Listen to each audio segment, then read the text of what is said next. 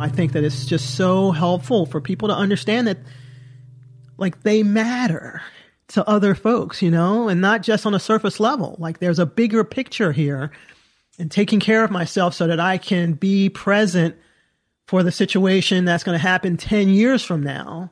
Like, oh, yeah. Hello, I'm Craig Constantine. Welcome to the Movers Mindset Podcast, where I talk with movement enthusiasts to learn who they are, what they do, and why they do it. This is episode number 83 Cara-Michele Nether Aikido, Wellness, and Honesty. Unexpectedly inheriting an Aikido school may sound overwhelming, but Cara-Michele Nether took it in stride. She sits down to share her journey in Aikido and acupuncture and what she's learned from both. Cara-Michele unpacks her views on overall health and how she helps people improve their lives by focusing on their why. She discusses her grandmother, the importance of self awareness, and her thoughts on Aikido's usefulness. Cara-Michele is the owner of Strength and Vitality Wellness Center, where her mission is to help people feel their best. She uses a comprehensive approach, treating her clients with acupuncture, nutrition, and movement. In addition to her work at Strength and Vitality Wellness Center, Cara-Michele is also the founder and lead instructor at Falls Road Aikido. Uh, which do you prefer? Because I've always called you Cara-Michele, and I think that's what you prefer. I do. I right. do prefer don't tell anyone like, don't drop the Michelle. So, Cara-Michele, you and I know each other. I actually don't know how many years it's been. It's got to be since 2005, 2004. 2004. I started Aikido in 2004, October. 2004. So we have, I'm going to say, a relatively extensive Aikido uh, experience, but we've not really spent a lot of time hanging out. And I was racking my brain for people who um, I know, like, who do I know that does a lot with movement that I haven't really had a fun conversation with? And you sprung to mind because we've spent hours and hours and hours and hours together hitting each other, sweating, being thrown, all these things. But we haven't really like, you know, let's hang out. We had one, there was one time when I came down to visit one of your schools for a seminar that you were having. And I, I spent the night and we had like one meal and a cup of tea, but we never really had a chance to sit down and chat. So I was thinking I should run down to Maryland. It's not that far and talk to Cara-Michele. So that's what brings me to you today. So first of all, thank you for taking the time for sitting down. And I'm wondering, one of the places that I thought, you know, I've always wondered is I'm assuming that you started your studies in manual therapy and acupuncture before you had any bug in your mind about taking up Aikido. And I'm wondering if you can tell me what was it like when you first discovered Aikido? What was it that you maybe I'm guessing saw in that movement practice that made you think, I want to add that to who I am? Yeah. You know, I learned about Aikido probably uh, six or seven years before I started. This is when I was actually living in Delaware. And I was, it was a fair, and I went with a couple of friends and I saw an Aikido demonstration. And in that moment, I knew this is really what I needed to do for myself. You know, I had a, I would say, a, I had a tough time sorting through myself when I was younger, trying to figure out what do I believe about me, what is okay about me. My parents had a difficult time with my sexuality, and being a, a lesbian 20 years ago was not as easy as it is today. And my uh, when I saw Aikido, I was just like, wow, you know, like we can just move together like that and be easy in that way. And nobody's really, even though you need an attacker, you need an uke. It's like we're trying to figure this thing out together. Like just watching that demonstration, I saw that. But at the time, I was thinking about moving and doing a bunch of other things, so I never didn't take my take uh, an opportunity to jump into it. And so when I had an opportunity uh, years later, I thought I was in graduate school for acupuncture. And when you finish all of your classwork, you have your clinical time. Hmm. And so you end up with a little extra time in, in your day. And I thought, you know, this is a good time for me to start thinking about this. I, some reason, martial arts was just always the right thing for me, even though I didn't practice it when I was young at all. Hmm. Hmm. And so I started searching for schools you know, there's a lot of bravado that can show up in like in uh, martial arts dojos, and it's just I knew instinctually that that's not what I needed. So I looked at this school and looked at that school. I probably interviewed, I call it interviewed, Right? Absolutely. probably about five or six schools. And then I was looking and I found this last one all the way out in Mount Airy, Mount Airy, Maryland. which was, you know, it's like, wow, you know, I saw it before, but it was like too far to go. And good 45 minute drive. But when I went, I said, you know, let me just check out this last one. So I went for a class and man, it was the, one of the greatest things I'd ever seen. I have to say that that is one of the greatest experiences of Aikido that I've had is just that initial class. Hmm. Just a little small. You remember that dojo? It's just a small I'm, little. I'm not laughing at you, right? I'm laughing with you because because I know exactly whose dojo that was, and we used to call it we used to call it the angry shoebox. but Yes. it was the size of a shoebox. The ceiling was low. Yeah, there was no there was no off panel walls Panel on walls. there and, and but I walked in, people were nice. They're trying to figure me out. I'm trying to figure them out. But we just practiced. Hmm. And it was honest practice. And I looked up and there was water, sweat coming down on the side of the walls, you know, and at the end we we huddled up together and talked about how this is going to make us be a better person. Yeah, And I was like, I'm, I'm in.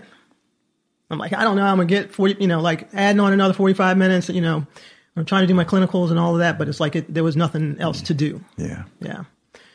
So, yeah, it's just been really fantastic journey. And, you know, unfortunately, Sensei's not around anymore, but it just kind of worked out easy for me because the fact that he moved out to, to uh, Arizona, right?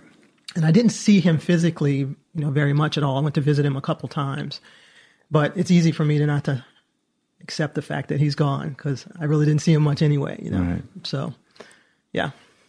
So that was your first exposure to Aikido. Mm-hmm. How did that affect your personal relationships or your relationship with your coworkers, your co-graduate students? Yeah, yeah. You know, as I said before, I, I feel like I was really struggling a lot when I was younger. And when I started this acupuncture program, this master's degree program, I went there because I needed support. I needed to figure out who I was. That's why I went. You know, I was in a lot of uh, relationships and in and out and really feeling like I don't want my life to be this kind of revolving door. You know, I want it to feel more smooth and easy, you know? And a friend of mine had gone to the acupuncture program, and I got a chance to go to some of the classes with her when she was kind of interviewing the school. Mm. And the Taoist and Confucianist philo- philosophy that they were talking about there, again, it was like, I, I have to do this. You know, those two, going to the master's degree program at an acupuncture at this particular school and also Aikido, I think makes me the person that I am now. Without those two, I just really feel like I'd still be struggling, trying to find a, you know, it's just hard. It's hard sometimes when everyone and everything is telling you that you're not okay. It's hard to find that place of being okay. Hmm. And the school just helped me understand more about the fact that it's okay for other people to disagree, that we don't need everyone to be on our same page. What we need is to be respectful of one another and work together. We don't have to see things eye to eye, and that that's okay. Never been taught that before. And Aikido, of course, is that. That is all that it is. You know, it's so funny. You know, when you start uh, something, I, I haven't practiced too many other martial arts, so I can't speak for all martial artists, but I think that uh, all the different students that I've seen over the years, you know, I think I'm on 17 years of this, of Aikido. I think that people come in having this understanding, this idea of what they're getting themselves into. You know? I would agree very much. Yes. Yeah. And it's only, I'll just speak for Kinakawa, it's only the people who are willing to let that go and receive the information that we're trying to share with them now. Those are the people who last and that, that really find some benefit from it. Because it's not about fighting. And when you see martial arts, that's all we think. You know, you see those kung fu shows when you're kids and Right. and you just think that okay i'm just going to get in there we're going to throw each other around gonna We're just gonna- tussle, right. yeah exactly and yeah so those two programs just really i don't know they just changed my life completely completely i'm easier now to let things go. I don't it's okay if it's not if it's not exactly how i thought it was supposed to be or the way somebody else thought it was supposed to be. It's okay. Hmm. And i got that from Ron randori hmm. you know they're all going to come with their own story That's an excellent point. I think uh, so. A little bit of Aikido unpacking. If you don't know what we're talking about, randori is a Japanese word which basically means chaos taking or chaos practice. If you've seen it on YouTube, it's a bunch of people attacking one guy in the middle. There's different ways to do it with different weapons, different grabs. But the idea that what you said of each of us comes with our own story clicks exactly with what I think when doing randori, when being the person in the center who's doing the, the activity, yeah. is that each of those, they're called uke, the attackers, each of those people bringing something to you, they literally show up with their own story every second as they get up off the mat to come back for the next and the next and the next. Yeah. And um, I don't think I've ever actually made that – bridge of you know how everybody brings their own story to like well uh, that actually happens in Randori literally. Yeah. Well you know I, I think i see it that way because that's what i needed. I needed to understand how to figure out to be how to figure out how to be with everybody else's story. Mm. and yeah it's just amazing. It's amazing. You know you you have these opportunities to try different things. And you always have a thousand opportunities to try different things. At some point something clicks you know mm. hopefully we all find something that really helps push us in the direction that we want our lives to be and i'm just forever grateful forever grateful.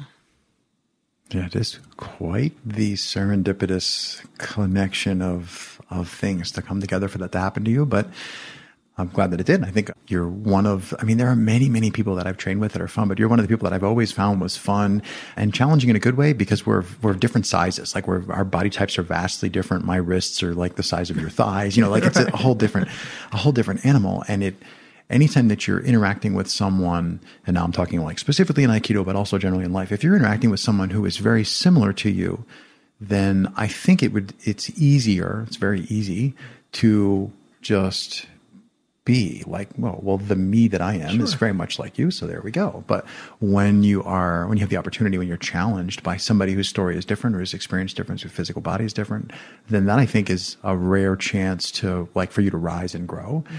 i'm wondering i do that a lot did you find so I mean, it seems clear how this is like feeds circularly into your, you know, upward spiral of self improvement. And I'm wondering if you've gleaned anything from, I'm going to say, I know you haven't been teaching for 17 years, but from 17 years of like showing up at dojos and training, if there's any common thread you see about how people who come in make a mistake. So like they come in and you're like, you know, cause you're like, that student's not going to, like, that's not going to work. And that one, that, that one's going to work. Um, because I think most people don't do martial arts, but I think there's a lesson there. And I'm wondering if you've ever managed to like distill out a suggestion or a thing that because I always think of the empty and empty your cup mm-hmm. sort of metaphor. Uh, but I'm wondering if there's anything that you can point to that you can say, well, here's something in particular that I see that students do that causes them to be successful in their self improvement journey, not so much in their leveling up in the ranks kind of journey. Mm-hmm. Yeah, I'd like to talk about that from both sides things that people do that make them successful and things that people do that make them not so successful. Excellent point. yeah. You know, it's, I, actually, I, it's so nice actually to have you here. Well, thank you. I want to say that out loud. You've been a very important partner in my journey in Aikido, and I just really, really, really appreciate seeing your your face today.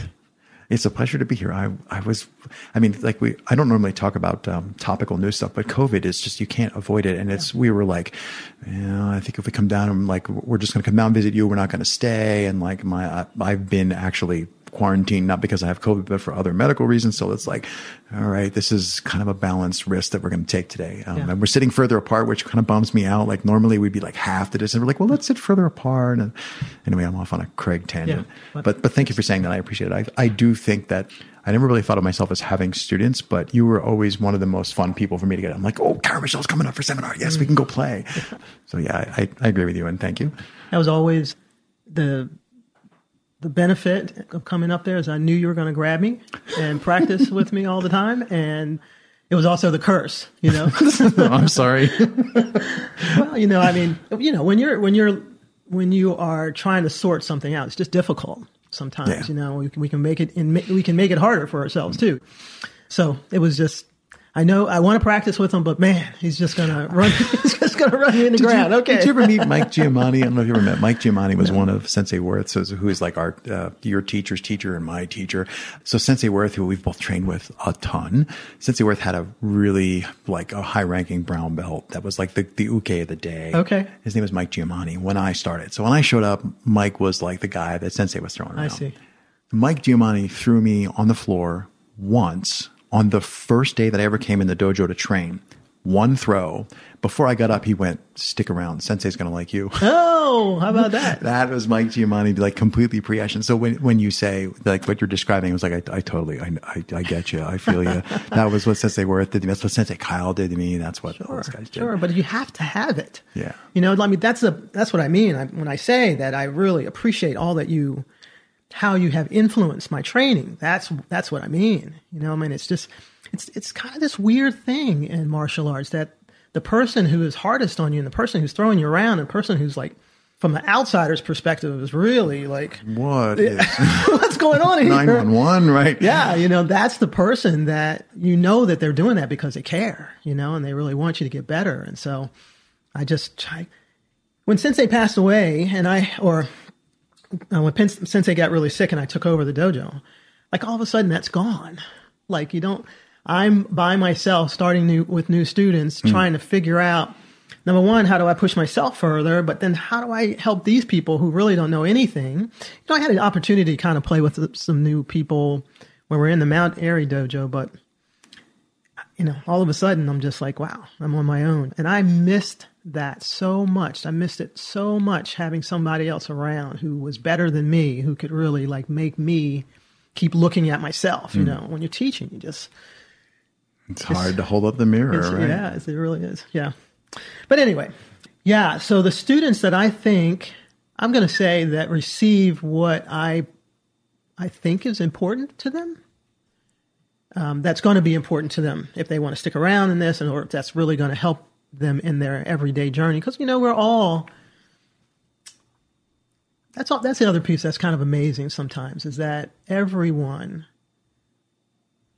tries to show up like they got it all together. You know, the first couple of classes, right? Guilty, guilty as charged. and right? then you get going and all their stuff starts to show and but the folks that i think you know kind of get beyond you know these first couple of belts and kind of stick around to like red and brown and black i think they really start to understand what it means to have that empty cup we were talking about hmm.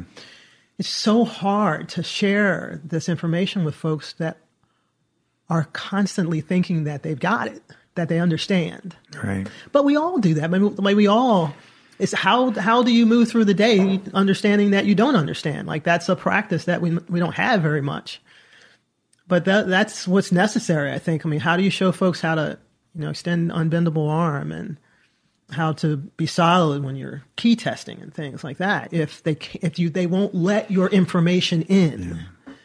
So yeah, I mean, you know, there's a there's a humility Humility. humility um, that needs to be, you know, accessed. I think for for for folks, and I, you know, I think I flip it over. You know, like that's the thing that I think gets in a lot of people's way. Like, like if you're going to go to do something that's brand new that you've never done before, how does it help you to keep uh, interacting as if you do understand and you do have it? Right. You know, Where's the learning going to happen? yeah, where how can I share with you, you know, anything that's happening if you're already in your mind that I've got it straight.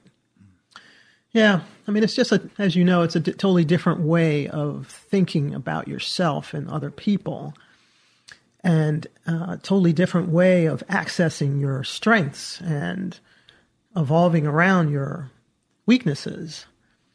Then you know you would have you would you wouldn't learn this stuff any other place. You know, so I think that um, yeah, it's just you gotta like that. I think I don't know. Maybe you can tell me if I, you know, I feel like I struggled a, a lot with this, but I wanted it. I wanted it, and so I think I might, in my opinion, I erred more on the other side of not just accepting that I do know a lot. Yeah.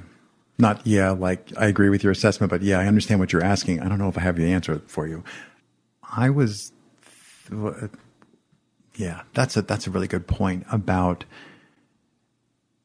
if one is able to do the empty cup thing, to show up with humility and and to be open to the training. Sensei Worth used to I don't know if it was Sensei Worth or it was Mike Giamatti. Somebody used to say to me all the time, just just get off the sofa, come to class, we'll do the rest. Like Yeah. just just get here with an empty cup.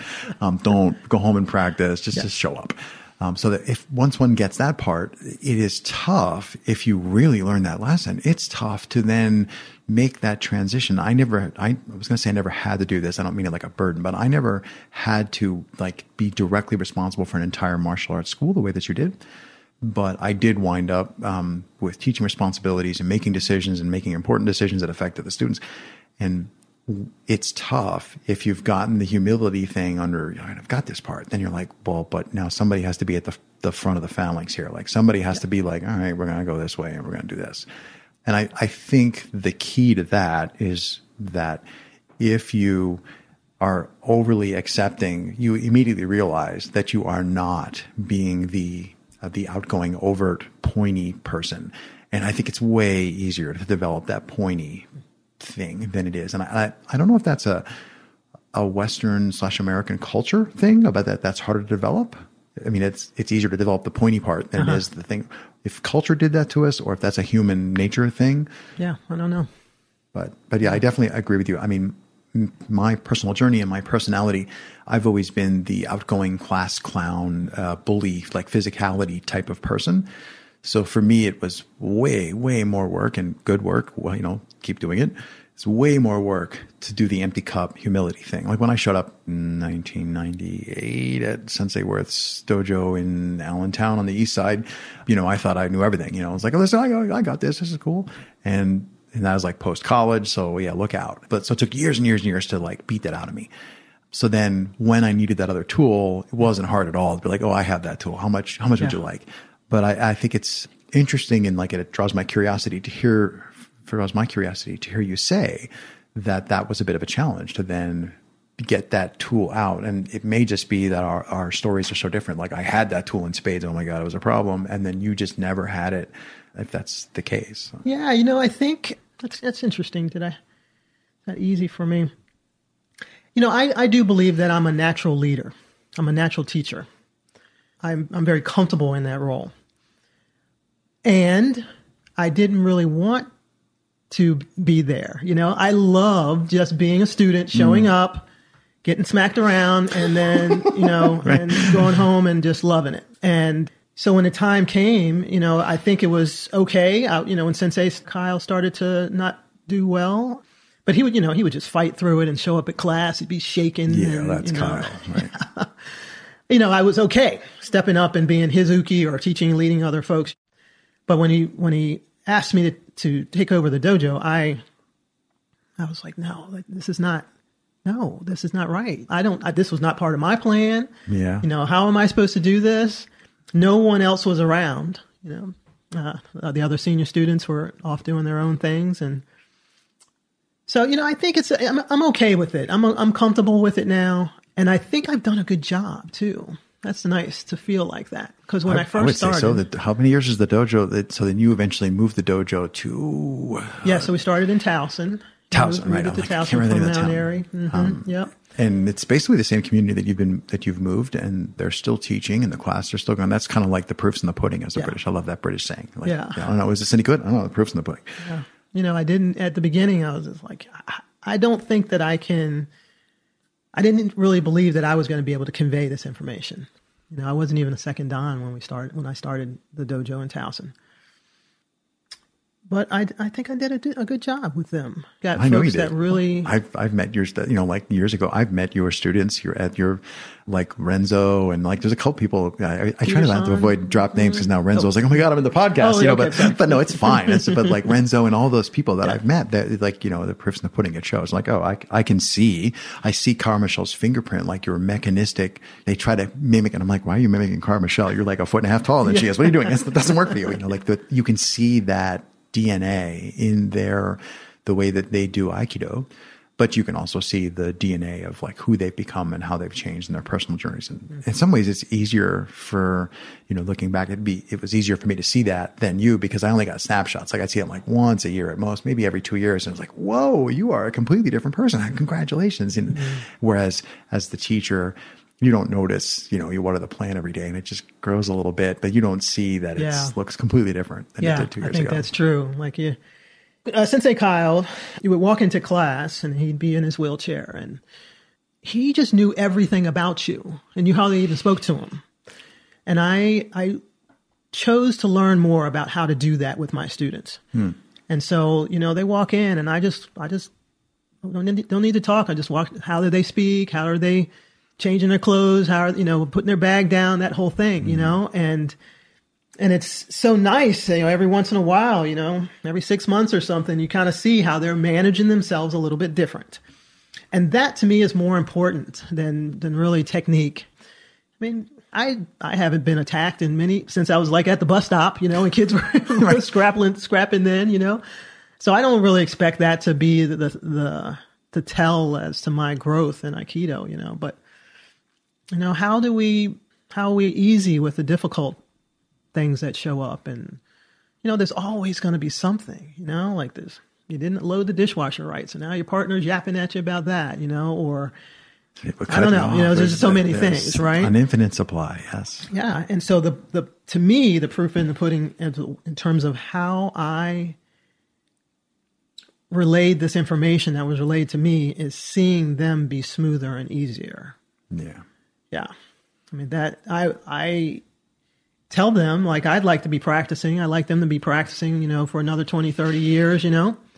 But more because I want them to be better people. Yeah, you want them to flourish and grow. I want to see you flourishing and growing for another 20 years. Not so much I want to be slapping you around for 20 years. That's right. Yeah, yeah, yeah, yeah. You know, that's so interesting. That would brought that just that just brought to mind that you know, when I was when you were still uh, practicing and we would go, I thought that that was what I should have more of is being, you know, thrown around more, you know? And it's, you know, now as a teacher with, you know, I think I have uh, th- three black belts. It brought up three black belts. It's like, that's the, like, yeah, they get, they get to a certain point. Like, we don't really need, I don't need you to do yeah, 20 break falls, you know, you know, like, it, so it's, it's, it, yeah, it's just these little steps you go. Then when you start to get understand more and more of what this is really going to do for you. Yeah. yeah. It's been such a wonderful thing. You know, I think I've stuck with it so long because I, I just felt like it was such a waste to not share what I was given. And I felt a big responsibility for that and I now that I feel like I've I'm sure that I've done that, it feels okay to kind of step back a little bit. You know, there are things that I would like to to do for myself. I'd like my business to grow a little bit more. I like to take care of things around here. You know, we got a yard, big yard now, and all kinds of projects around the house. You know, mm-hmm. and um, I've struggled with that quite a bit, thinking. I don't know. Am I letting Sensei down? Am I letting myself down? Am I letting students down? When you stopped practicing, I was so angry with you. So angry. But now I understand, you know, it's like you should only stay for what it is you need. And when when something starts to get feel like a burden in some way, then you know that's that's your cue to step back. Mm. And so I don't know that I really feel like it's a burden, but it does feel like it keeps me from other things. And I really think that it is very important for my students at some point to just make these decisions for themselves. If you're going, my greatest growth as a practitioner came when I had to really teach folks. Right. And so whenever I'm around, everybody resorts back to my understanding. What, what do we should, what should we should do here? Yeah. What's going to happen here? But I don't want that to be the case. I want them, you know, if this is going to go another step, meaning they're going to take over the dojo and run, and then maybe some one of their students is going to do that, which I would love to see. That means that they've got to feel like they are in charge. Right. And I like that, and I so I got to a point where I started to understand that that's what's got to happen. It helps them and it helps me, and I can kind of pop in when I want to, you know. Cara-Michele, we've spent ooh, five weeks or so like exchanging emails and deciding what about this day, what about that day, how about and like trying to figure out when to get together. So we've had a lot of time, the two of us, to think about this. It's kind of clear what I have been thinking in advance because it sort of colors where we go with our conversation. But I'm wondering if there was anything in particular that you had in mind that you wanted to bring up or that you wanted to ask me or where you were hoping our conversation would go that it hasn't yet gone. Yeah. Well, I chose to just let my curiosity go I asked what we might talk about, and I got a vague answer. So okay. That's our system. Yes, we have. I'm going to let it go. But you know, I I assumed that uh, you might want to talk about some of the movement classes that I have at my wellness center. When I finished my acupuncture degree, it was like you opened up a, a magic bottle. This way of really supporting people that where they didn't necessarily have to have medication or surgery. You know, I don't have any problems with medication or surgery at all. If you need it, you need it, right? But I do think that there's a lot of concerns that folks have where they don't necessarily need to maybe it's it's easier to to try a modality like acupuncture or looking at nutrition or looking at some movement, some corrective exercises or something like that first before we take those next steps for medication and surgery. And so but I, I knew for sure that acupuncture wasn't the end all be all. I was mm. excited about it. It was really fantastic to be able to support people, but acupuncture, we're moving blood in the body. And then the question to me is like, well, what's the quality of the blood if people aren't eating well? And so I've spent a lot of a lot of time studying nutrition, functional nutrition, and trying to understand how to synthesize all of this information that you get when you're taking a course or studying stuff in a way that people can really receive it and then do something with it. Because I think that's part of the issue. I think that most people really want to do well for themselves. Right. There's nobody who wakes up in the morning and says, "Well, I'll just die of heart disease. I don't really care." You know, nobody says that. But the information is so complicated sometimes, and uh, complicated when you dig into one subject matter and then also you get all these varying under varying varying understandings, right? You open up a magazine, somebody's talking about keto. You open up another magazine and somebody's telling you need to be vegan, you know? Right. So so I I loved figuring out ways to, to to make it simple and easy for people. That's that's very exciting to me. And so the same thing with the with the movement stuff. I became a personal trainer maybe f- 6 years ago. And you know, partly because I, I, had already been sneaking in some exercises here and there, and I thought, well, let me just clean my my situation up here a little bit, you know. Yes, the personal uh, movement journey, right? yeah, and I the what what is what's exciting to me about the exercise court classes that I'm offering now is that they're not like we're not trying to we're differentiating between fitness and being able to move around, you know, and being Healthy, right? Healthy, yeah. You know, I, I most of my clients are late forties, fifties, and sixties. You know, a lot of folks are like like there's a, a switch that flop that switches a switch that flops for them at some point. You know, like you know the kids. Uh, all of a sudden, the kids are at college and you know, they've already they've got time for themselves now. They're not, you know, giving so much. Yeah, don't have to hustle. Right? yeah, right. And so then it like, wow, you know, and and you know, at some point in our lives, we start to notice like, wow, I didn't bounce back from that quite as quickly. yeah, or, ow. you know that I stepped on a rock two days ago, and now I'm hobbling. Right. Yeah, right. And so this this switch turns for folks, and then they think, oh gosh, I really need to figure this out. You know now, when I turned 50, it was like, oh, like I could be halfway through my life, which is a very interesting thought. Mm-hmm. Like halfway through my, like when you're younger, you just think you're going to go on for forever. Mm-hmm. And so I really love the functional exercises that we're doing with folks because I'm, we're not trying to run 10 miles. We're not trying to do a marathon. We just want you to be able to get up and down off the floor. Mm-hmm. We want you to be able to, you know, get to the basement, do the laundry, and come back up. That's right. That's right. Yeah. And so I think people really love the classes because of that. You know, with, within a couple of weeks, they can start to notice that just our everyday experiences are easier and smoother. And so I, I'm very excited about that. And I, I love I love having a new client who you know, hasn't really done very much in the last 10 or 15 years and kind of getting started with them. And there's something nice about that brand new space for folks. Same in the dojo, mm. right? You know, they're kind of figuring this out, trying to, how's my body going to go around this? And mentally, they're trying to sort it out too. You know, do I like this? Do I not like this? Is this okay? Is it not okay? And, you know, just to see their progress through that. And, you know, being a, being a partner to people, I think is very helpful. I think that a lot of folks feel like they're alone in a lot of situations. Yeah, when you said that, I was thinking about the I see you type of comment that you can often make. I mean, I've had that happen in like martial arts, you know, in Aikido classes where the other person you like acknowledge seeing each other, and that like takes a lot of this, a lot of the suck out of it. Yeah.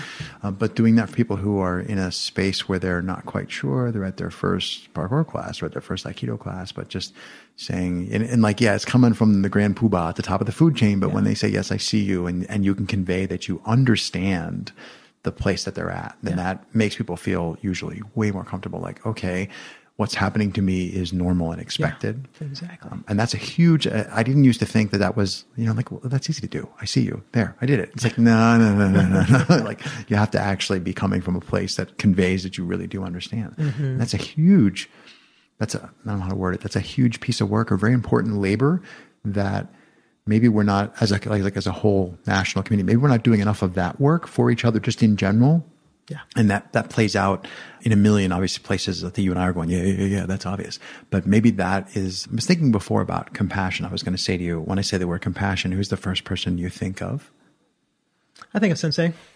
Which one? Sensei Kyle. Sorry. so that, and I was thinking of that earlier. And now I'm thinking, you have also mentioned earlier that he had seen you in situations. And at first, maybe you didn't recognize that, but now I'm telling you stories. It's clear that you recognize that now. And there's that thread again that we were just talking about that idea of saying to someone, I see you. And that that mm-hmm. may be the most important thing you do as a teacher, leader, healer, instructor, whatever modality you want to be in. Mm-hmm. Yeah. You know, I, when I, when my senior students started teaching on their own, I had a three part thing. I told them these, these are three things you need to do today when I'm not there. You need to make sure that this person is safe Hmm. Then you need to make sure that they're having fun, right? And then help them to understand that they are progressing. That's all we need to do, right? And so when I'm working with my new exercise uh, students at the, the wellness center, it's the exact same thing, right? Like it's kind of crazy. You know, one of the other impetuses for starting the exercise classes is because my clients would go, they okay, I'm going to, you know, I think it, I, am time to start exercising a little bit more. And I'd be like, okay, great. Where are you going to go? I'm going to boot camp down the street. Okay, great. No problem. Two weeks later, they walk back in and their knees hurting or their back's hurting or what, you know, all these different things, right? So like keeping people I want people to know, whether it's at the dojo or at the office, is that I have their best interest in mind. Right? Like I see the bigger picture for you and I want you to feel safe here to right. try the things that we're talking about. I'm not going to give you way more than you need. I'm going to give you just this little bit right now, and we're going to stay here until you feel comfortable with that. Right. Right. And it's kind of crazy how so many other places don't think like that. It's just amazing. Like, how are you going to keep students if they come back and their back's hurting? Right. Like, how they don't want to keep doing that, and especially older people when it's harder to recover and those kind of things. People get really nervous and afraid. Am I going to hurt myself for, yeah. for good? All of that kind of stuff, you know? So I do a lot of um, body weight exercises and crawling and all of those kind of things. Or, you know, like you, you can, it's easy to graduate that kind of thing. You know, like if you're going to do a, a bear crawl type thing, right? And the person gets in that position and they can't hold it for a second. Great, no problem. Let's take it back down. Right. You know, all uh, hands and knees and feet on the floor. Maybe we just elevate for 30 seconds, yeah, you know, that kind of thing, you know? And just give them an opportunity. Like what what people want is to feel like they're being successful. And so no matter how small that is, like that's that's that's great for them. Mm. We know that they're going to get better and better, but right now, here's where they are and let's spend time there. Yeah. yeah. My mind is wandering back to an interview I did in 2017 with a school teacher, like a headmaster of a school in um, Copenhagen, outside of Copenhagen, and he said that the the fundamental is the key and that the, the most important thing is in the word fundamental, F-U-N. It's just like when you were Yeah. talking about play, I'm just like, oh, that reminds me of exactly something that I heard. And not that it's a, a trite thing, but it's like the more people that I interview and the more people I talk to, and the, and the the variety is is getting broader and broader. It's like it's the same. I keep coming up with the same threads, which is great. I love finding the same people. I love finding that people are all energized and passionate about similar things, because that tells me that as a human race, there's a chance for us all. Because if we all actually agree on what the, like, the key parts are, fun and safety and enjoyment, then we can all go do our own thing because we all agree on the basics. Yeah. Just my, I'll, pu- I'll push my soapbox. Yeah, no, that's great. Off to you the know? side. I mean, you know, when you're older, you know, you're in the 50s and 60s and you're getting started with this. Maybe you did a lot when you were younger, but you're right now, you're just kind of starting all over again. Hmm. Like, nobody wants to do something that they feel awful about. so you have to, yeah, you have to make it easy and smooth for them and give them small reasons to celebrate and have a good time and feel like they want to come back. And you know and at the same time i'm i'm i know that i would imagine that my teaching technique would be different from them if i didn't have aikido.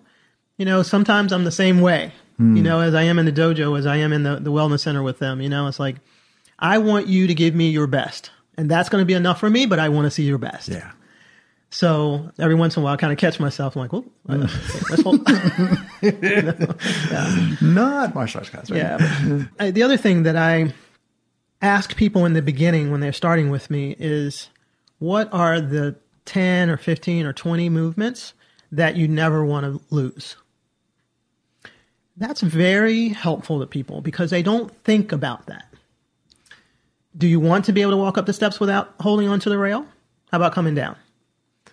You know, when you when you can do those things, you don't think about them at all. Right.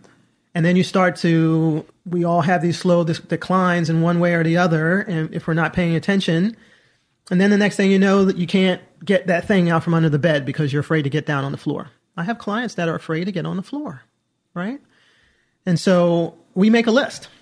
Like what what are the things that you are not going to that you're always going to be able to do? Do you want to be able to put your luggage on the Overhead. overhead at in the plane right? It's okay if you have someone who can do it for you and you don't mind. But is it, did, you, did that happen because you can't do it, or you, just were you, they're just there and you, it's okay, you know? So, like, do you want to be able to walk, you know, four or five miles? Do you want to be able to, you know, whatever it is? Yeah. Pick up the know? groceries. Pick up the grandkids. Yeah, That's right. that. Yeah, getting things in and out of the trunk, being able to squat down to pick up the little, sm- Mm-hmm. the smallest ones, you know, children. And that just turns some light bulbs on for folks because then it, they start to realize that uh, there are a couple things that they, they're not able to do as smoothly and Yeah. easily. Here's one that should be on my list. It's not. I've already lost it. Yeah, Right. that that why. You're starting with why. Yep, exactly. You know, I, I, that's so nice that you brought that up because I just, I'm just all about that these days. Like, what, why am I, what, what's the reason I'm going to put myself through all that it takes to be a little bit stronger or have my cardiovascular system work a mm-hmm. little bit better? Why am I putting myself through, you know, all that people put themselves through, through Aikido and all of that kind of stuff, you know? Like, like, how is this going to impact my life? we have to understand that first because you know when i was a younger practitioner i didn't go through that with folks and so you know you have folks that come in and it's like yeah you know my back's bothering me. I really like it to be better. And they'd stay for a little bit but then they'd leave before we're actually solving the issue because they really didn't understand that this was uh, impacting their lives. That was important for them to do that. And so helping people to slow down in the beginning and see the benefits that taking care of this, whatever the thing is, is how that's going to help them. But I think maybe even more importantly, it's better to help them understand how that's going to help their family or their work situation or whatever. You know, people are willing to do things for others that they're not willing to do for themselves. And so, you know, if I have someone who's trying to trim back on their drinking, their alcohol, or trying to trim back on smoking, or thinking that they need to start, you know, exercising a little bit more, you know, I will often kind of go through this. Well, what difference does it make if you're if you're drinking less? Let's Yeah. say, and they'll say, "Well, you know, I uh, I think it'll just be good. You know, I think my health is going to be better." I'm like, "Well, what difference does it make whether your health is better?" right? And we just kind of keep going, keep going. And I tell them, I'm going to be a nudge here. Yeah. Right? Because this is not going to be an easy journey. If it was easy, you'd be, you would have done it already. You'd look like what you wanted to look like, right? exactly. Right. And so we have to understand that when those difficult moments happen, let's say someone's trying to stop smoking. A lot of people smoke after they eat. It's not even a, a thought. It just happens. You know, it's just, they're an automatic pilot with that. So in that moment, after you finish your spaghetti, what are you going to do next? Making changes in our habits is not an easy thing. And so they have to be aware of why am I going to suffer? You know, mm. why am I going to put myself through this? Why do I need to figure this out? Why do I have to come up with a different routine? And I think that really helps people a lot. I think that it's a it's a little bit of a pain of a thing to do because they're fairly new clients most of the time. Yeah. And I'm being a real nudge there, right? But when they when we get there, when they really understand, you know, I had a guy whose father had passed away from lung cancer and he was a smoker. This client was a smoker. So he's, you know, had heard that acupuncture can help a lot with smoking sensation, cessation and uh so we went down this road, you know. I just kept asking why, why, why, why, you know. And I could see him starting to raise his eyebrows at me a little bit. You what know? are you doing? Just stick me. Let's go. Right. And then, but when we, when we, you can tell when you hit the, the juice, right? You get to the real sweet spot because all of a sudden he just sat back in his chair and he started to tear up a little bit. It's like, you know, my daughters, I want to be able to walk down the aisle with them. And they're young now you know? So we got another 10 or 15 years before that might happen and i want to be there for them. Oh okay. Now put your finger on that. Yeah and exactly. let's go right? Yeah and let's get started right? How do you keep that f- fluffed up in front of you when you have those difficult moments you know? But typically it seems like it's it's a little bit emotional is where like the like the not the intellectual understanding. It's when it gets emotional for folks mm. and that they start to like oh okay, this is really important. Like, you know, I have a, a, new client now whose um, uh, son is imprisoned. So he's raising his grandkids, you know? So, you know, he's got to really work. Uh, he's got his own health issues and he's right. got a little one running around, you know? And so he's like, it's very clear to him that we don't know what this other situation is going to be with his son. So it could be years that he's taking care of this little guy, you know? Mm. So yeah, when you bring that forward for people, and it's kind of like, oh, shoot, yeah. There are people and things that are really important to me, and I have to be there for them. You know, I, I often will ask my clients who are grandparents, you know, like, do you believe that there's anything that you're going to, that you have to offer to your grandchildren that no one else can give to them? And they sit back and they're just like, wow, uh, well, uh, yeah, I think so. I, yeah, I'm like, like you know your family history, you know, you know, like oh, like no one's going to tell the story of your the, parents, right? the way that you are going to be, right? So it's and you know, it's just so important, you know, but yeah, I don't know. I feel like I'm stumbling a little bit because I I can get very passionate about that, you know. I think that it's just so helpful for people to understand that like they matter to yeah. other folks, you know, and not just on a surface level. Like there's a bigger picture here and taking care of myself so that I can be present for the situation that's going to happen 10 years from now. Like, oh, yeah, you know. You know, like if you're having, if you have kids around, I don't have any children, but you know, if you have kids around, I see them asking questions that are just like coming out of nowhere. Mm-hmm. And mentally, you need to be sharp if you want to, right then in the moment, you've got to say something that's yeah. really going to help the situation, right? But if we're not mentally sharp, if we're not cognitively healthy, then you end up saying something maybe you didn't really want to say. So thinking about, I like uh, helping folks think about their their bigger legacy. Let's say, you know. Hmm. So. All right, I'll give you a really a really hard question. Having having discussed what we've been talking about here, if somebody is listening and they go, oh, that sounds really cool, but I have no idea what you guys are talking about. Like I've never experienced that. I've never seen it. What is something that you can think of, or two somethings you can think of, or three that that we can say, okay, drop your headphones and go. I don't know, go find a martial arts class. Go like what what? How can we actually attempt since you can't this person I'm imagining. You can't actually train them. We don't know who this is. Is there something that we can say to them that would give them a place to look or a someone to look for or For something arts? to, no, no, no, for like the, this discussion that, well, I mean, maybe it is, maybe it is MA, but this discussion we're having about people have trouble seeing themselves as being valuable. They have trouble Mm. finding their why and understanding how to move forward. If somebody hears us say all that and they were like, I would like to do that. How can we, what can we suggest to them, if anything, Hmm. that might get them started on that journey? Because Mm-hmm. you can't, they're not going to come to your studio. As you know, that's the scenario. Yep, yep. Well, I really advise folks when they're going to a new doctor or they're getting a new dentist or maybe they're, you know, going to see a new therapist to feel like they're interviewing them. Oftentimes, because there's a professional involved, it feels like the professional is in charge of this had to interaction wait, that we I had to wait two weeks to get an appointment, and I only have half an hour, and he's also doing other things. Yeah. Right, right. And, and because it's on your insurance card, that doesn't mean you have to see that person. Yeah. You know? So if you have an idea of what you're looking for in that person, having the freedom to feel like you can, you know, you can choose this person or not choose that person is, I think, helpful in the beginning. You know, when I, I was saying before, when I went to see Sensei Kyle's dojo for the first time, I was very clear what I needed and what I didn't need.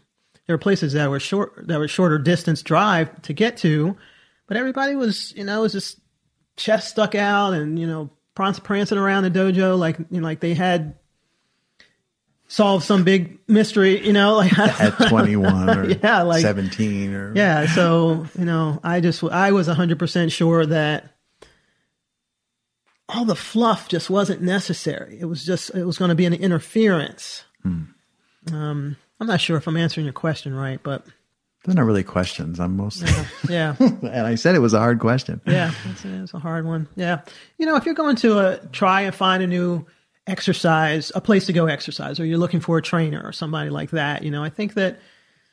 I think it's just like I think that sometimes people just think I'm supposed to fit into that situation or mm-hmm. how they do it.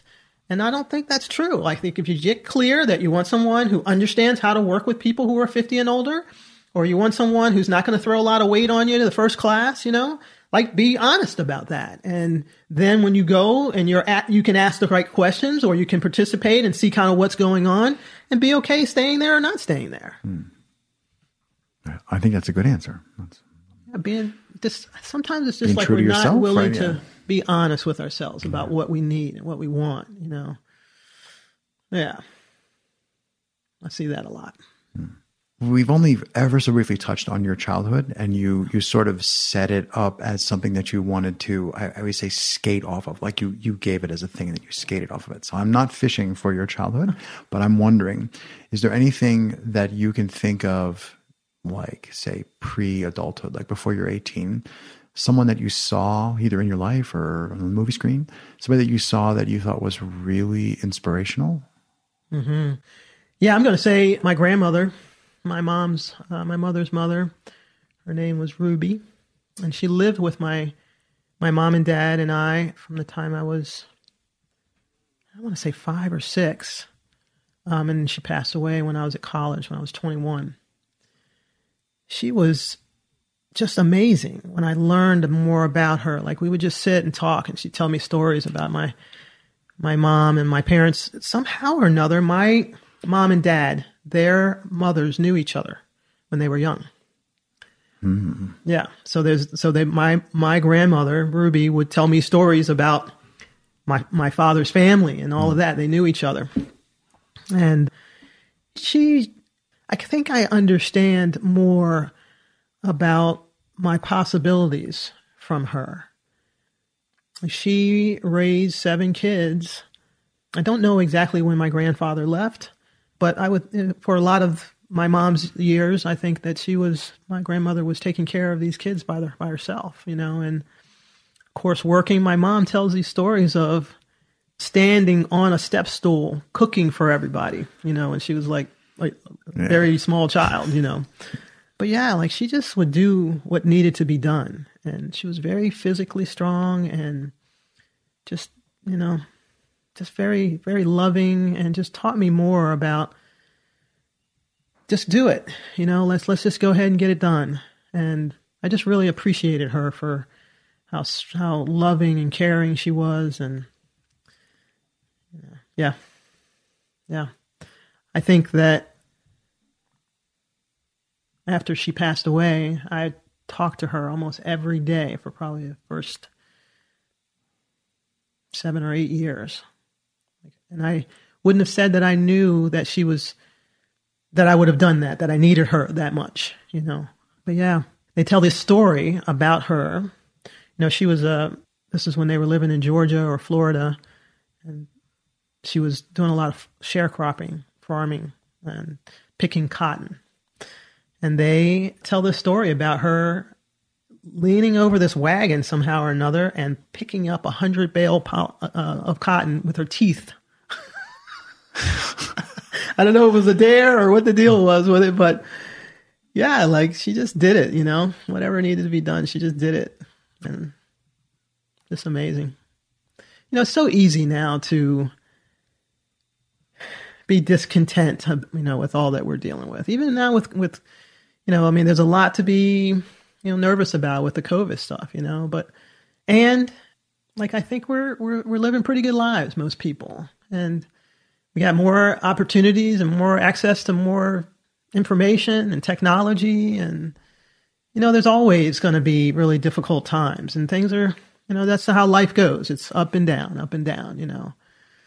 But when i think about her and all that she managed and took care of with very little resources it's like you know it just makes me want to stop whining you know let's just let's just whatever need you need to do for yourself let's just do it you know anything else as i asked you earlier about anything you wanted to make sure we get to during the interview? Anything else spring to mind now that we're like chest deep in the swimming pool and you mm. see how I, what I'm going to do with with yeah. our time? Anything else spring to your mind that you want to talk about or bring up? Or? You know, I think that it's really useful. I tell my Aikido students that we can get some of the teachings and learnings from that in other places. Maybe we could, you know, be meditating. We could go to the, the local um, there's a Taoist meditation center near near us, and so you know we can go there and really get a lot of the same teaching. So it doesn't have to be Aikido, but it just so happens that we all like to run around and sweat it up and do all the you know be very physical. But I think that it's really useful for folks to understand what is what they have and what they don't have and what they need in order to make their lives whatever they want it to be and to, you know, to take that on. If you're just kind of m- moving through life because the wind is blowing you this way or that way, then I don't know. It just feels like we have to be thoughtful about that. You know, I need more of this. I need to understand myself better in that way or this way, and then find something that you can commit to that's going to move you through that. You know, when Sensei Kyle started acupuncture school, I had graduated and became a teacher there, assistant teacher. And he just insisted that I call him Kyle. And I'm like, what are you talking about? Oh, I remember this. Yes. He just, I mean, I remember, I mean, one time we were in the hallway and he just like was just raising his voice. Like he's like, you have to, nobody needs to know that, blah, blah, blah, blah, blah. You know, he had this story that being a police officer and being a military person and being a martial artist was not going to fly in that environment, you know. And I was like, that's not true. It's not true at all. It's so funny, you know, like we can just make up stories and if you don't slow down and check our beliefs, if we don't slow down and is this really true? What do I believe? Hmm. First is slow is you know tough enough to get to, right? You have to like really slow down and be conscious about that question. What do I believe about this or what do I believe about my relationships or work or men or women, or people of color or martial artists, mm-hmm. right? You know, us versus them, right? Yeah, Just... right. Like if if we can get close to that, and understand what do we truly believe, then then we have a chance to to see if it's true or not, right? If it really works, right? Like having beliefs that aren't going to take you where you want to go, you just end up running in circles. right? Oh, you've seen my life, have you? I wouldn't say that at all about you.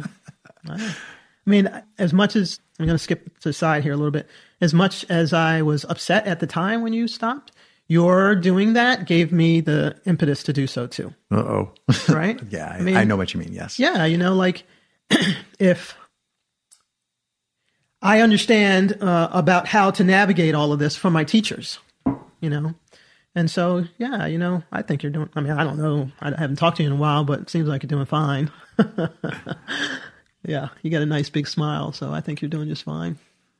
But yeah, I, I think I really ask the students a lot, you know, and ask my clients a lot to be honest with themselves about what they want and what they think, so that we can make whatever course corrections we need to make. I just think it's awful. People get to the end of their life and that and didn't get what they needed or wanted from life. Right. Never even thought about what they wanted. Yeah. Yeah. Like, really, what's going to make me happy? I don't think there's anything more important than your own personal happiness. You know, I've been with my wife, I want to say it's 17 years, 16, 17 years. And I think that sometimes from the outside, when we're hanging out with friends and talking or having dinner, you know, they'll ask us questions about how we handle this or that, you know, and we'll say something that uh, resembles the fact that she's responsible for herself and I'm responsible for me. You know, and I That's I not what people expect. no, you, you, get a little look. You're like, oh, you know, if I leave my socks on the floor, or if I leave my dishes someplace, it's not her responsibility to pick it up. It's mine, Right. right? And so, but that's only come from us really digging, choosing to keep looking and looking and looking. What's going to make me happy? What's going to make her happy? Yeah. Why are we in this relationship? Right. Yeah, why are we doing this thing? You know, I'm very proud to say that when we first got together, we actually created a document that said what we wanted and what we didn't want, what we wanted our union to be about. And we kept it on the fridge for years, you know? And, and like, when you say that to folks, they're just like, wow, that's amazing, but anybody can do it. Mm-hmm. You know, like it's so, so interesting. You, two people come together. And she actually grew up in Ohio. I grew up in Southern Maryland. Family was very, very uh, religious. My parents, not so much. You know, like we have all these differences, right? So if you don't spend time really sorting through who are you, who am I, what do I want, what do I not not want, then how is it supposed to stick?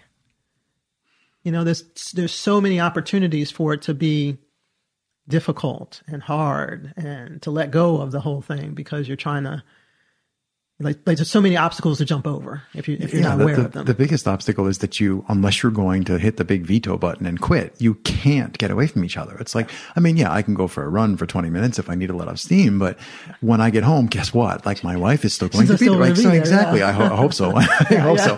Right? It would be really a bad day. Yeah. Um, but that's to me, that's like the biggest. It's not a problem, but that's the biggest hurdle. Is it's like as long as you're going to stay committed to the concept, to the committed to the idea of the relationship, then the biggest hurdle is that you're staying in the relationship. It's like okay, that's the bedrock we're standing on. So what's next? Well, it doesn't really matter about this or that. Let's find a solution for those things. That's right. That's right. And don't stay being miserable. Like we're not going to do that. So we got to sort sort Yeah, through these pieces. that out. Let's just keep talking, right? Yeah, yeah. You know, there's an interesting thing that I struggle with. Struggle. I don't know if I want to say the word struggle, but that always Wrestle? piques my inst- Yeah, interest. yeah. You know, like it, it keeps popping up.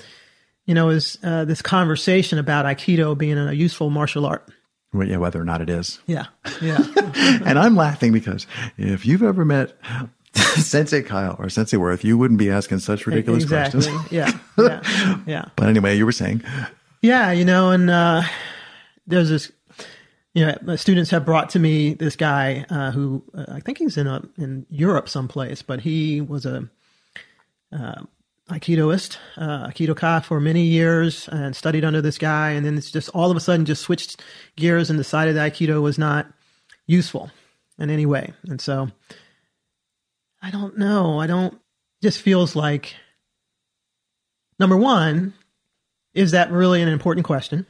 Because I, like I said, I, I'm not expecting to be to need to use all of that. But number two, I mean, people are you know uh, police officers use you know these these things. I mean, like it's used all the time. You know what I think is makes that question keep coming up is that people are trying to make it s- systematic. You know, they're trying to like, uh, oh, when they grab my arm, I'm supposed to do the Nikyo. yeah, where's the flow chart? Yeah, ex- yeah, and it's like it, it seems really useful to make sure that people understand that all of these practices that we're doing, that's just kata. Hmm. You know, that's just a practice. Like you grab my arm, I'm going to do this, I'm going to do that, right? So after a while, the real fun comes, you know, when you're doing randori and you're, you're, you know, just dealing with whatever it is in front of you. But I think that a lot of Aikido schools just aren't thinking that way. And so I, I guess that's where the question comes from because, as you said, like, there's some folks in our group that I am terrified of. like I would never want to be on the, Yeah, on the I would difficult not side. want to run into you and startle you by accident in a dark alley, right? Even with Sensei Kyle, when he was in the chair, like I never knew him standing. He was in the chair when I. Yeah, I was going to ask him. about that. I wasn't sure when exactly you met him. But I was a hundred percent sure I would never have gotten over on him. You know, like he was just so aware, you know, and so I guess that's really the, the, the thing I want to speak about is like I'm just not sure that I don't really care to be honest, you know, whether Aikido schools are really thinking about the martial side of, of things. Like whatever feels good to folks is that's what they should do. So that's kind of what I meant by like is it really important? You know, there's a, Yeah, would- a I would agree. camaraderie, there's a, a you know a thing that's going on that really draws those are you people doing in. are you doing good for people? Yeah. Okay, cool. They're they're really enjoying it, and that's fine. But I think the question the question comes up maybe because of that. There's just so many different schools and different thoughts about Yeah. Aikido, you know. But I that's one of the things that I've really loved about Kinakawa is that there's a, a huge emphasis on that, you know. Like after a number of years, I actually got to the place where I was nervous if somebody popped out on me because I knew all of this stuff and I was going to be present to it, but I didn't know if I was going to be able to control it in a way that was going to be useful. So I think I think I lucked up. I lucked up in a good school. Oh, I I know I did. Yeah. I, I would agree with you on that. I'm not saying you lucked up. I'm saying I agree. I lucked did, up. yeah.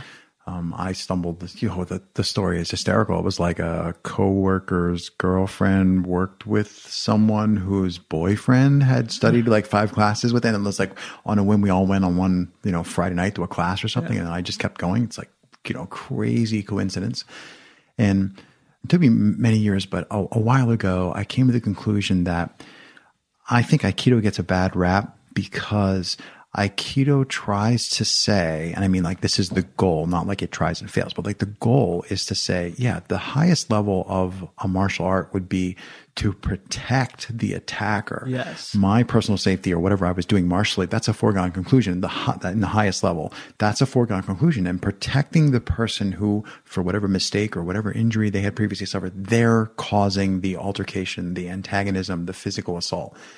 That's the ideal. Yeah. That is not what it looks like. I mean, I've, I've seen that. I've seen like personally, I've had two experiences where with no effort on my part, I completely wiped somebody out. And it was more like a, "Ooh, I'm putting that wand down because that was not something I was in control of when it happened. And if that hadn't been a skilled mm. person at falling, I would have just seriously hurt them. Yeah. So I've seen glimpses of it. I've certainly been on the receiving end of that, on the receiving end of people dealing with, you know, my ridiculousness like, with a flick of a wrist.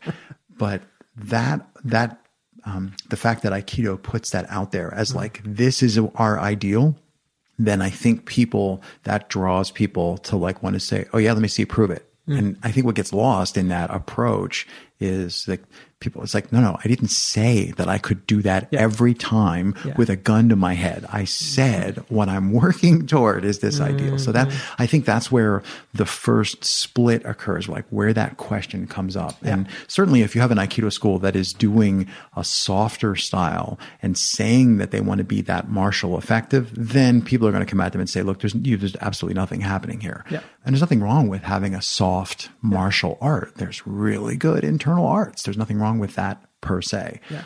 Um, it's that Aikido's, um, I want to say attempt, but I don't mean like attempt and failure, but I mean like Aikido's desire, its urge, O-Sensei's idea of like, I wish I could create a thing that did this, that that's what draws the criticisms. So, I, Yeah. I got over that a while ago too. yeah, yeah. Maybe, maybe draws a criticism, but also maybe it, it draws the right people too. You know, And I think the criticism is good. Like I think it's good. It's it's bad if you have something that's off in its own little cul-de-sac and nobody ever, you know, asks questions of it or just like, whoa, that's the crazy people. Like you don't want that to happen. You do want uh, conceptual challenge, physical challenge. You want people to ask questions yeah, yeah, from a place of respect. There but beyond that, like you know, I don't.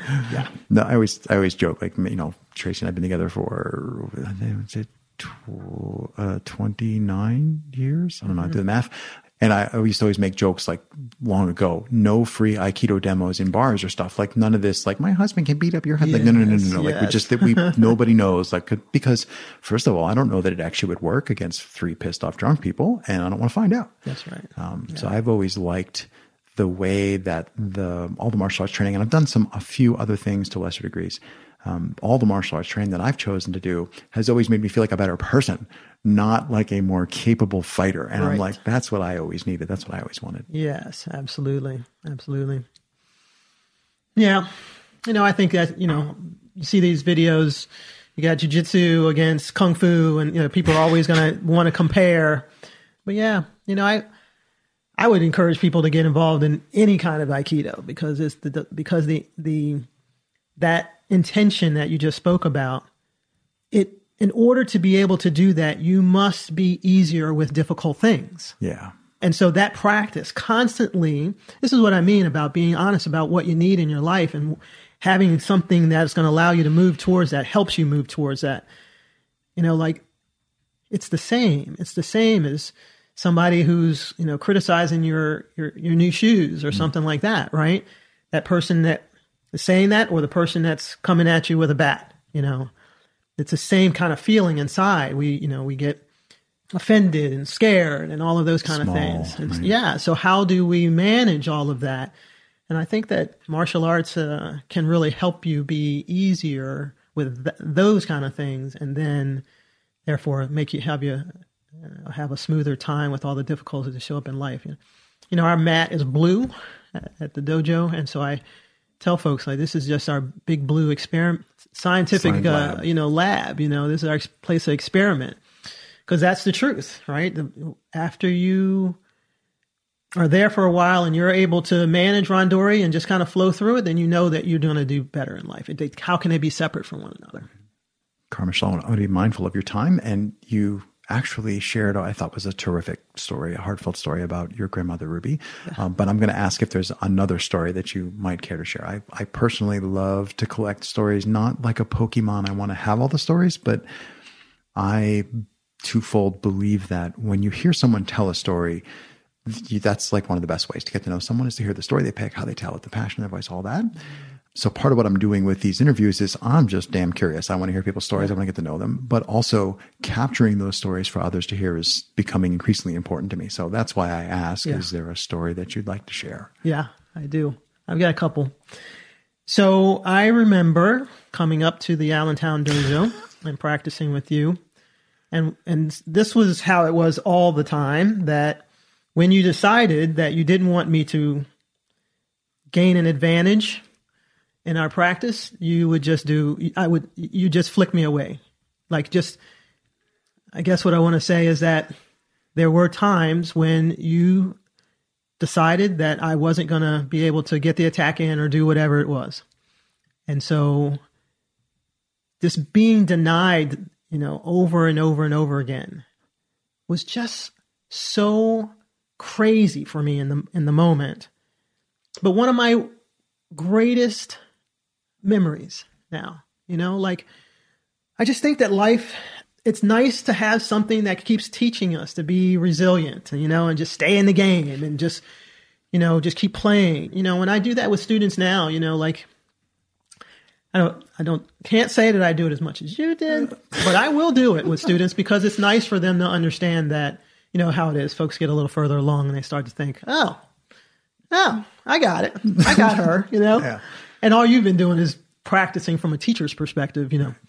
But uh, yeah, it's just like this. I just loved it. I just, I would come, I would be so sore leaving the, those practices, but I was just so excited. I get home and I would, I would film all the, all of our, all of the seminars and I get home and that's very night. I would watch them all over and over and over again. It's just so, when you say that to folks, you know, and I, I most of the time I don't even tell people.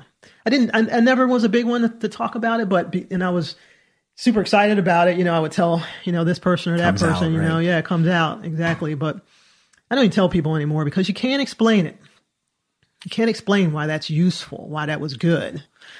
So that's, I just, I just loved it. I mean, I remember one time you, out of nowhere, you just kicked me right in the hip and it didn't hurt, but I just fell to the ground. Like he just took my weight right out from under me, my legs out from under me. And that just keeps me feeling like there's more, there's more, there's more. yeah. So, you know, one of the hardest things for me to do as a teacher is, Aikido teacher, is to ask people to push themselves when I know that they're not mentally there. And so I actually um, made it my because it was so painful. Like you have these people, you build a relationship with them, you know, and you know that they had a hard day at work or whatever. You can watch, see how they come in. I was saying how I watch them, and I can tell they're not up for it. But that's the best time. Mm-hmm. So I would often, you know, really push myself to do that with them because it helps me as a teacher to to know to do what I think is really best, even though it doesn't might not feel or look to me like it's the best, but also to help them see that it doesn't really matter whether I'm feeling my best or not. I can show up. So I remember one time I was just so like throwing this one person around. You know, like actually I was doing it with my hand, you know, grabbing my hand and throwing them back and forth. And I know that people don't know what that is, but they would run at me and then I would they grab my hand and then literally just throw them out, and so they can flip into a roll or a break fall, and then they come back out and grab and throw them back and forth, right? And I remember really feeling like I'm not sure if this is enough for this person, and I'm looking at their face, uh, trying to see are they really ready or to stop, or they can they do a little bit more, you know? And we kept going, we kept going, and I kept watching them and watching them and watching them. And they did probably about another 10 more than when this conversation started in my head. And at the end of the, so I was literally inside myself, like sweating a little bit, right? Because I don't want to hurt anybody. I don't want them to hurt themselves. Sometimes you get tired and your form starts to fall apart. But afterwards, the person caught up with me in the parking lot and said, Man, that was the best ever. Like I didn't, uh, when you called my name, I was I was not wanting to get up there. I was like, oh shoot, you know. And the whole way through it, I was like, I think she's going to be done soon. I think she's going to be done soon. You know, one more, one more. but it just really helped me to to like, like I didn't think I could do that, and like just hearing that and feeling that. You know, it's just like you know, I think people are stronger than they th- than they think and it's nice, you know. So if if God forbid this person gets knocked over in a parking lot, you know, like they've been there before, they've been scared and tired, and so they can stand up for themselves or take care of the situation and get out of there, or whatever they need to do for themselves, you know. And that's what, like, at this point in my uh, career, that's what feels good. You know, if you've never been super tired and been asked to do more, like, how are you going to do that in your work life? How are you going to do that in your marriage? How are you going to do that if somebody, you know, grabs your purse, you know, whatever? Like, just being being resilient, I think, is the key. You know, like I just love it. I love being put in different situations and learning more about myself. And I think those students that hang around for a while, they really love it too. Thank you very much for sharing that. Yeah. I'm torn between telling you where I learned that from and just I know where you learned it from. I learned that from Kyle. Yeah. And from the other guys who trained up in Lehigh Valley at the time. But anyway, let's let's just move on from there. I thank you for sharing that story very much. It's yeah. um it I'm never ceases to amaze me how the stories that the guests choose to share, the end of the story exactly lines up with the thing that they were been passionate about the whole time. It happens like every time. So I really think that's a great story and really conveys your passion for martial arts and, and what's kept you at it all these years. So I will just say, and of course, the final question is three words to describe your practice. Well, I, I think that in all aspects of life, I'm interested in being forward thinking, really wanting to understand the benefits of all of this 10 years out, 15 years out. So I like to be truthful with myself you know, whatever we're doing. Truthful with my students, my clients as best that I can be, and being truthful with myself. You know, being playful. I'll go with those. Yeah. Who wants to do something that's not fun? Mm. Well, thank you very much, Cara-Michele. As always, over all the years, it's been a pleasure talking to you, especially today. Thank you for sitting down and taking the time. Mm-hmm. Thank you very much. It's a pleasure to be with you. This was episode 83 For more information, go to moversmindset.com slash 83. And I'll leave you with a final quote from Jillian Michaels. It's not about perfect, it's about effort. And when you implement that into your life every single day, that's where transformation happens. That's how change occurs. Keep going. Remember why you started. Thanks for listening.